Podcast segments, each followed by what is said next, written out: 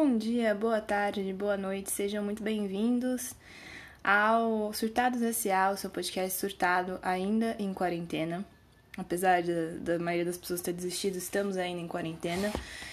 Rezando para que quando setembro chegar, chegue também alguma coisa boa, né? Porque, segundo aquela música velha de introdução da novela O Astro, é, quando setembro chegar, Chegará um homem, sou de virgem, minha pedra é ametista, minha cor é amarelo, preciso ir ao dentista.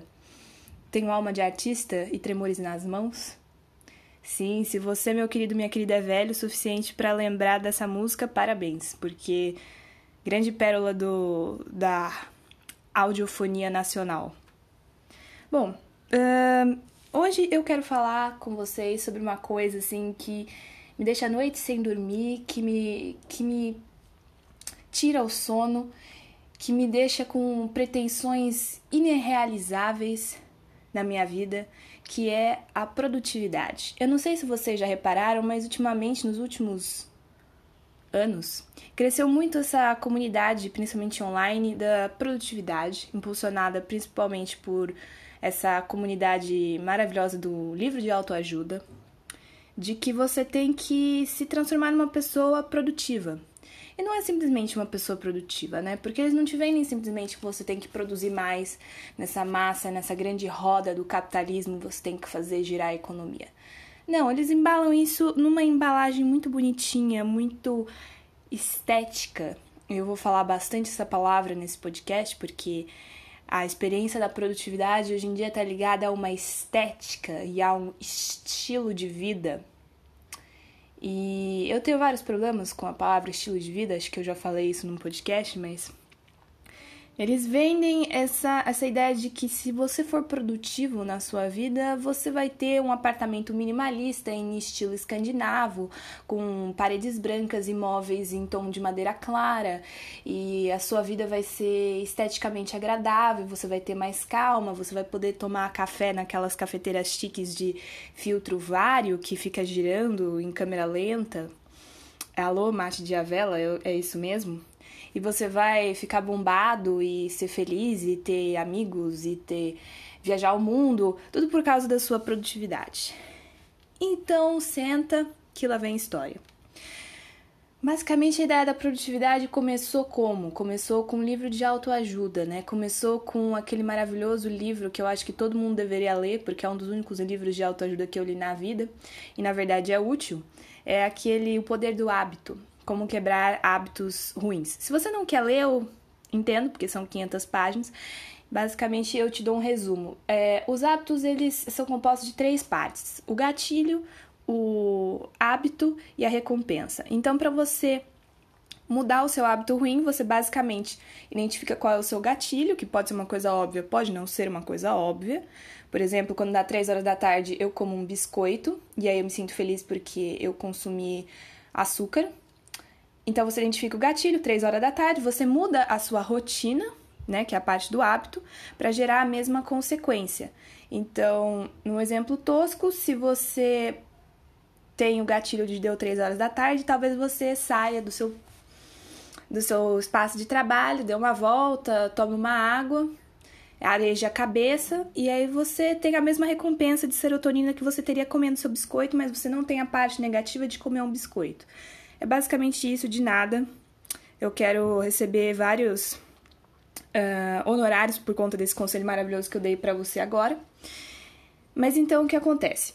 Depois desse cara criar o poder do hábito, começaram a vir um monte de livros de autoajuda, mais ou menos nessa mesma esteira. Talvez você se lembre das vitrines é, de livraria. Eu lembro que eu passava na frente de uma saraiva quase todo dia e durante mais de um ano ficou só livros com a palavra foda na, na vitrine, então, é, Como Tá Caro Foda-se, aquele livro Laranjinha, não sei se você lembra, é, Seja Foda, Fode-se, sei lá, várias, várias variantes desse tipo de título.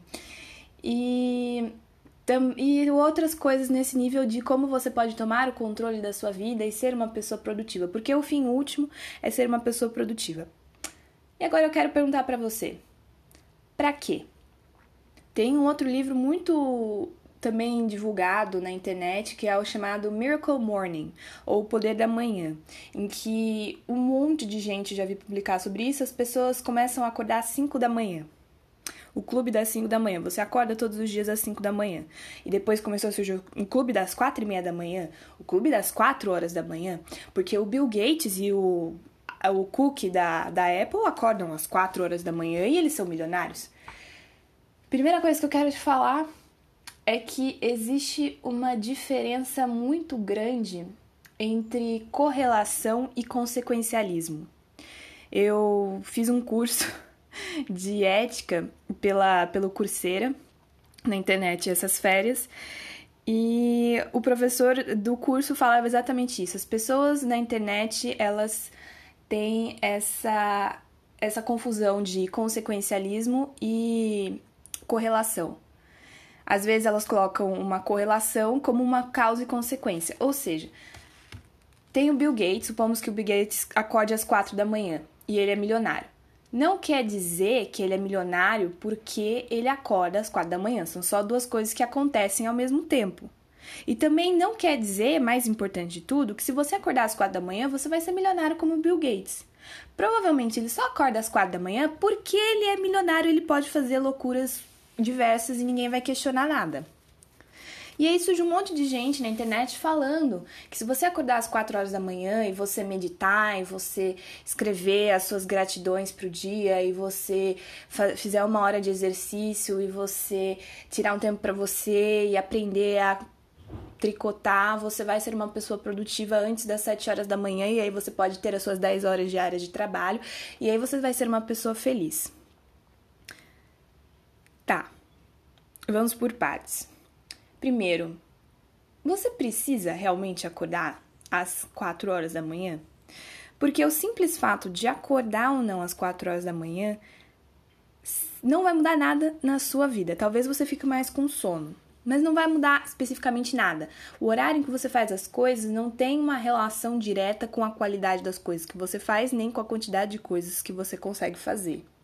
Acordar às 4 horas da manhã sem ter um objetivo, tipo um ônibus para pegar porque você demora 3 horas para chegar no seu trabalho ou qualquer coisa assim, para mim é besteira. Porque se a coisa não faz sentido para você, por que, que você vai fazer só porque alguém te falou que você tem que ser produtivo? Tá, ser produtivo. Mas o que é a produtividade? Que é a grande. Um, que é a grande questão desse podcast, não é mesmo? Esse podcast que era organizado e agora não está sendo mais organizado. O que é a produtividade? A produtividade é vendida junto com essa ideia de lifestyle como uma ferramenta essencial para você ser feliz. No fundo, ela é o que os marqueteiros, marketeers da vida querem. Se você for produtivo, você será feliz. Assim como se você consumir margarina de manhã, você vai ter uma família maravilhosa, dois golden retrievers e uma casa na praia. É mais ou menos a mesma ideia, só que é uma ideia um pouco mais refinada, porque a produtividade nessa versão estilo escandinavo da internet, ela não está ligada só a você produzir mais no trabalho, ela está ligada a outras áreas, e isso é que é perigoso. Ela está ligada ao seu tempo livre, ao seu lazer. A gente não está mais na época que um dia um italiano louco chamado De Masi falou que a gente ia trabalhar quatro horas por dia e se dedicar a um ócio criativo. A gente não tá mais nessa época. A gente trabalha 12, 14 horas por dia. Quando tem a sorte de trabalhar, não é mesmo? Porque atualmente não está fácil e não tem é, condições das pessoas viverem felizes e plenas sem trabalhar. E no seu tempo livre, você tem que ser produtivo. Porque se você não for produtivo no seu tempo livre, Deus me livre, você não vai ser feliz. Entende? Então a produtividade ela tá ligada a esse ócio produtivo, não é mais simplesmente ócio. Não existe mais o conceito de ócio. O ócio está ligado a uma finalidade, uma finalidade que aí a produtividade se torna abstrata, né? Porque a finalidade não é produzir exatamente alguma coisa, mas fazer alguma coisa que te deixe, que te traga alguma vantagem. Então, você não pode simplesmente ficar existindo na sua cama olhando o Discover Home and Health pela décima vez é meu deixa Vancouver. Isso não é um, um ócio válido. No seu tempo livre, para você ser uma pessoa produtiva e, portanto, uma pessoa feliz, você tem que se dedicar a um side hustle. que é uma palavra em inglês chique para um bico. Você tem que. Não basta você ser advogado, engenheiro, é, sei lá, arquiteto, uh, secretária. É, não basta você ser alguma coisa. A gente está numa geração que é a geração barra, ou geração slash, se você quiser ser muito chique e falar uma palavra em inglês, que é, ah, eu sou advogada, barra pesquisadora, barra escritora, barra podcaster. 15 pessoas ouvem meu podcast? 15 pessoas ouvem meu podcast, mas esse é o meu side hustle, que não me dá dinheiro nenhum. Mas essa é outra história. Você sempre precisa ter um projeto à parte para te dar alguma grana ou pelo menos ter uma perspectiva de te dar alguma grana. É o chamado projeto pessoal. Quantas vezes você não ouviu um influencer falar em projeto pessoal? Eu, particularmente, estou cansada, né? É um monte de hashtag, é um monte de projeto pessoal que vira ou não vira alguma coisa, mas que você tem que desenvolver no seu tempo livre. Não basta você simplesmente ver TV, não basta você simplesmente ficar morgando olhando para o teto.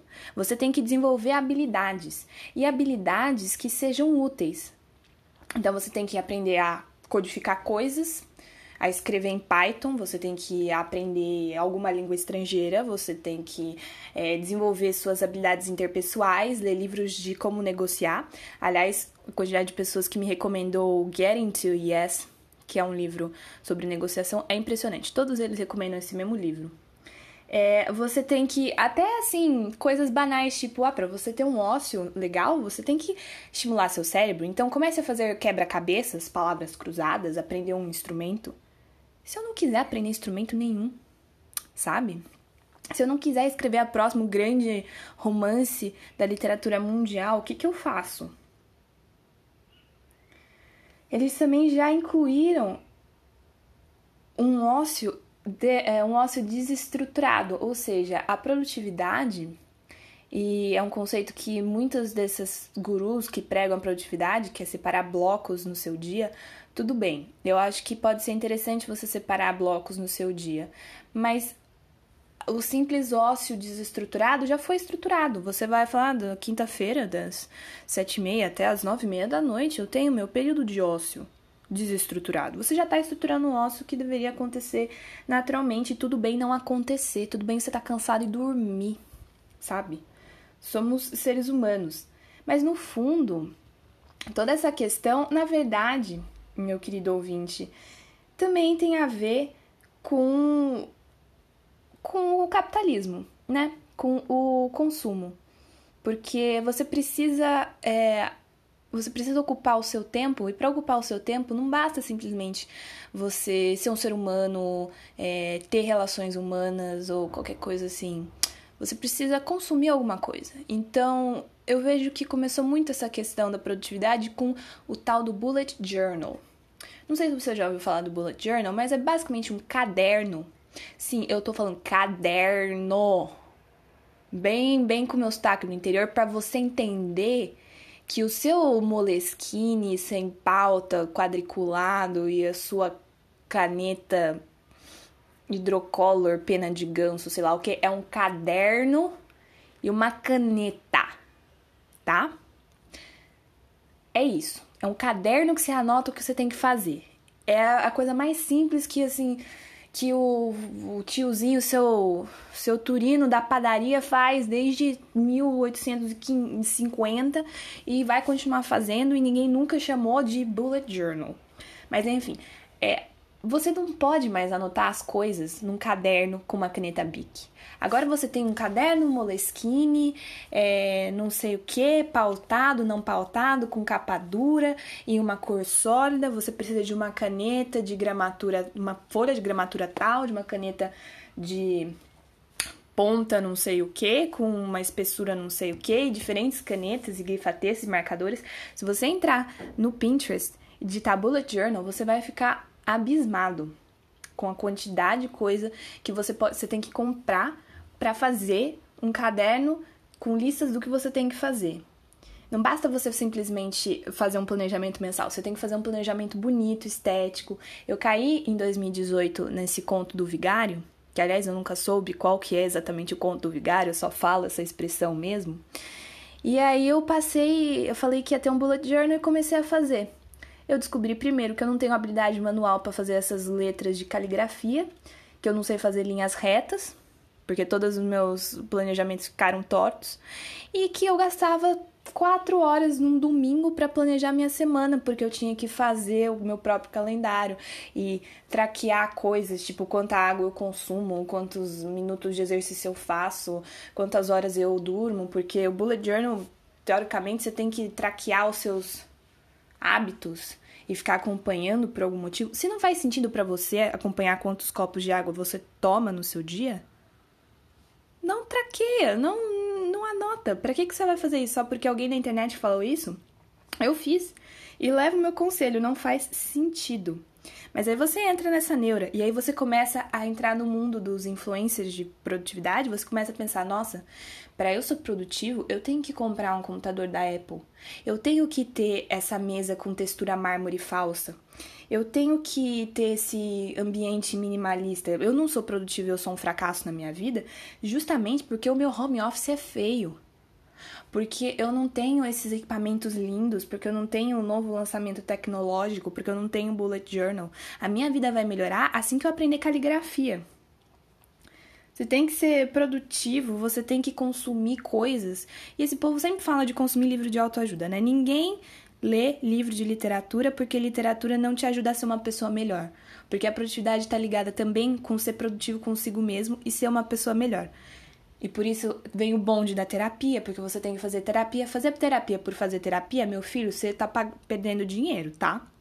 Você tem que fazer terapia sabendo por que você está fazendo terapia e com a intenção de fazer terapia. Não só porque, porque você tem que se melhorar enquanto ser humano, tá? E aí começam, eles começam, eu adoro que começam a usar umas teorias e umas filosofias antigas e que tem algum significado a desvirtuar para uma produção capitalista. Então, por exemplo, é muito comum eles falarem de minimalismo, de estoicismo, de essencialismo e pegar essas palavras que são chiques porque terminam em ismo e juntar para falar por que então que você precisa ter uma casa com até 50 itens o próprio estoicismo ele acaba sendo hum, acaba sendo uma coisa assim que me deixa intrigada. Ele foi criado basicamente por pensadores uh, da Grécia e é, de Roma uh, que eram caras que viviam no ócio, que eram na época deles milionários, gente importante, tipo Marco Aurélio, que é um cara pensador, que não tinha nenhuma preocupação material com a vida dele. Então é óbvio que é muito simples ele falar sobre a filosofia de vida dele quando a vida dele tem poucos problemas práticos, não é mesmo?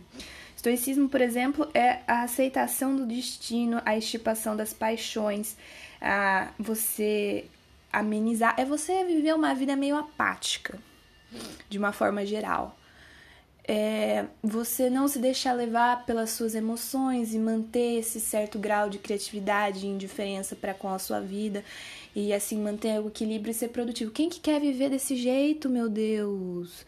A graça da vida é que ela constantemente está perdendo o equilíbrio. Eu acho, pelo menos, que, que a ideia é essa, né? Se você não for viver sem emoção, pelo amor de Deus, então nem vive. Nem toda experiência que a gente tem precisa ser uma experiência engrandecedora, precisa ser uma experiência estética, nem uma experiência com um significado profundo. Às vezes a vida é ruim mesmo, e às vezes acontecem coisas horríveis e a merda é jogada no ventilador, às vezes as coisas são muito boas. Mas nem tudo precisa encaixar nessa, nessa ideia, nesse padrão de, de, de alguma coisa. Eu conhei a expressão maravilhosa que eu achei, achei incrível da minha própria desgraça, que é chorar no agravo. Às vezes você está fazendo um agravo, que você não sabe é uma peça dentro de um processo jurídico, e você tá mal, e você tá triste, você chora. Então chora no agravo.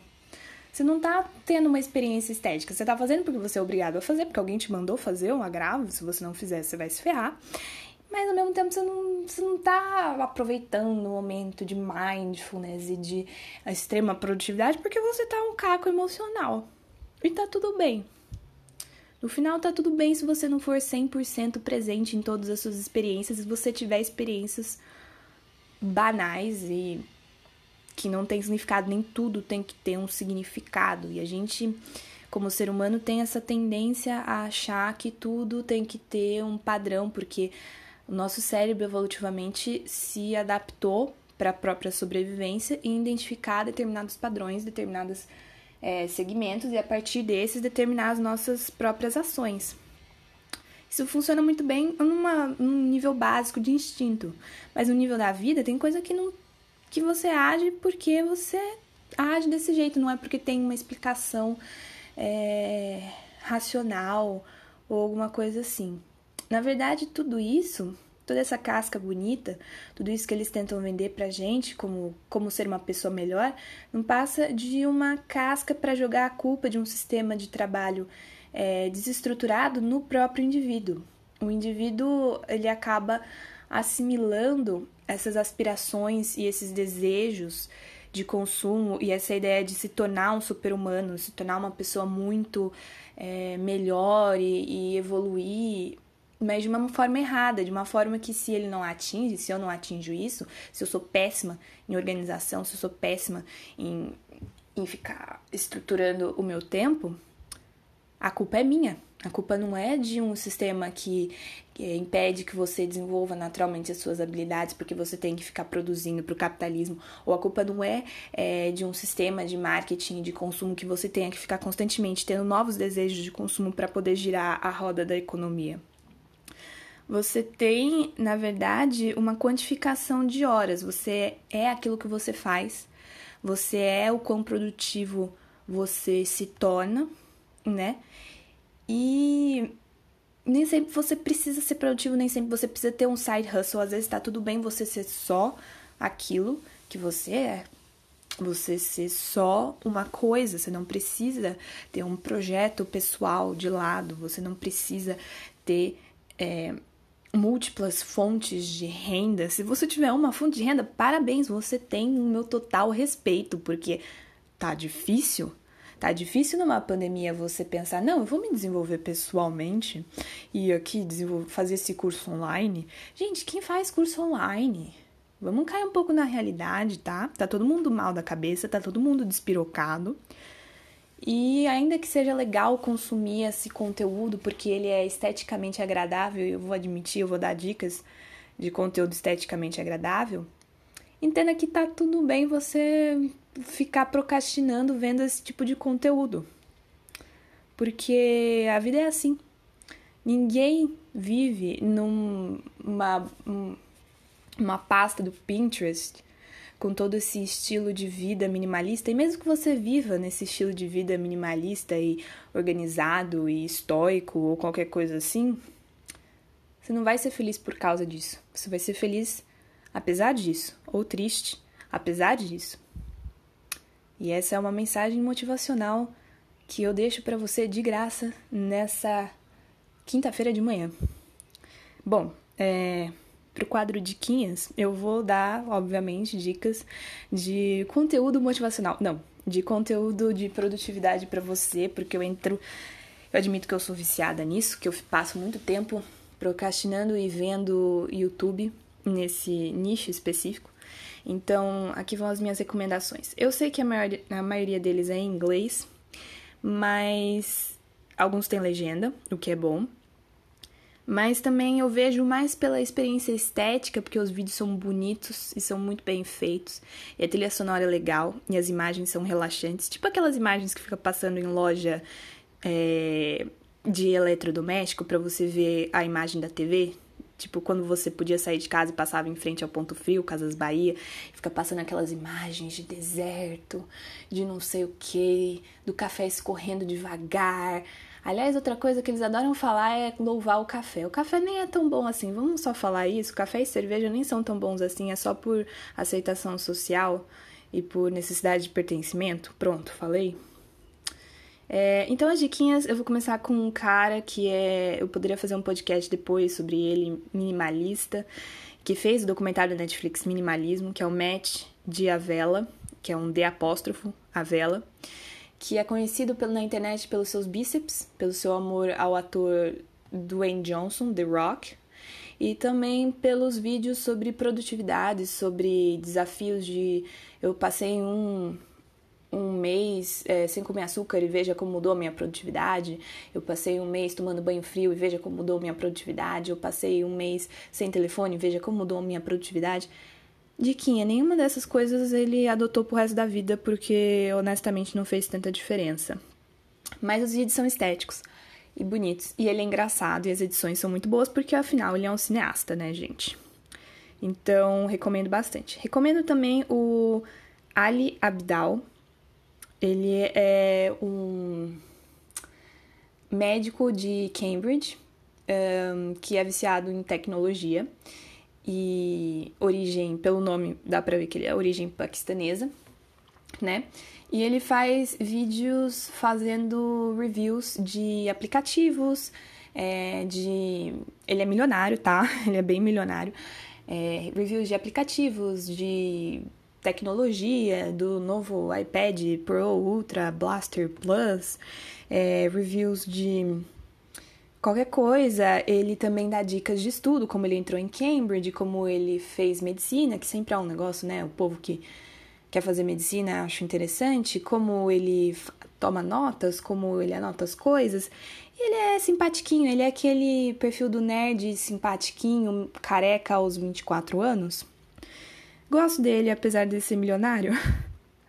Aí tem os Thomas Frank, que é um clássico da internet, que tinha um canal chamado College Info Geek, que é um canal voltado a dicas para estudantes. Uh, e continua também fazendo, ele é junto com esses dois, a Santa Trindade da produtividade, que também dá dicas é, de como aumentar a sua produtividade, como tomar notas mais eficientes, como estudar, como é, organizar o seu dia, enfim. Ele tem um podcast também que vale a pena conferir.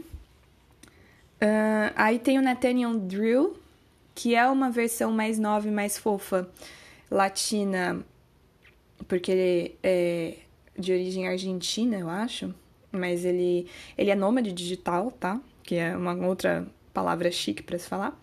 Ele é uma versão mais nova do Matt Diavela, então ele trabalha com alguma coisa relacionada à tecnologia, que eu sei lá, e a cada seis meses ele muda de lugar. Atualmente ele tá em Paris. Uh, ai, que chique, gente. Ele já morou bastante tempo nos Estados Unidos, na cidade do México, na Argentina, é, em Milão, enfim. E ele faz vídeos de viagem, ele faz vídeos de como é, aplicar a filosofia estoica e o essencialismo na sua vida, como se melhorar, como se autotrabalhar. Eu não sei se você gostaria de tomar esse tipo de conselho de um cara de 22 anos, mas se você está ouvindo esse podcast, você está tomando conselho de uma menina de 23 anos, então talvez seja interessante para você também. Ele é uma ótima personalidade, ele é um pouco você vê que ele é ansioso e que ele realmente gosta de passar esse tipo de coisa. E eu, eu, eu, eu tenho boas vibes com ele. Também é bom e as imagens são lindas, obviamente, porque ele viaja para lugares maravilhosos, vlogs de viagem lindos. Então, recomendado. E por último, é uma menina muito fofa. Não é nem uma menina, acho que ela tem mais de 30 anos, mas enfim que eu acho que precisava ter uma voz feminina, que é a Marina Studies Corner. É uma moça de Portugal, advogada, um, que faz vídeos dando dicas para como se organizar, como ser produtiva, como é, como estudar, como coisas que ela faz para aprender línguas, etc. É, são em inglês, mas eu adoro o sotaque dela, porque é um sotaque português, bem suave. E a voz dela é muito calma. Para você dormir é ótimo. Recomendo também como uma forma de combater insônia. E também é bem, as imagens são bem calmantes, é bem tranquilo, é um ótimo canal para você só desligar seu cérebro e ficar vendo. E é isso, gente. Foi isso essa semana e espero que vocês fiquem bem até a próxima próximo episódio.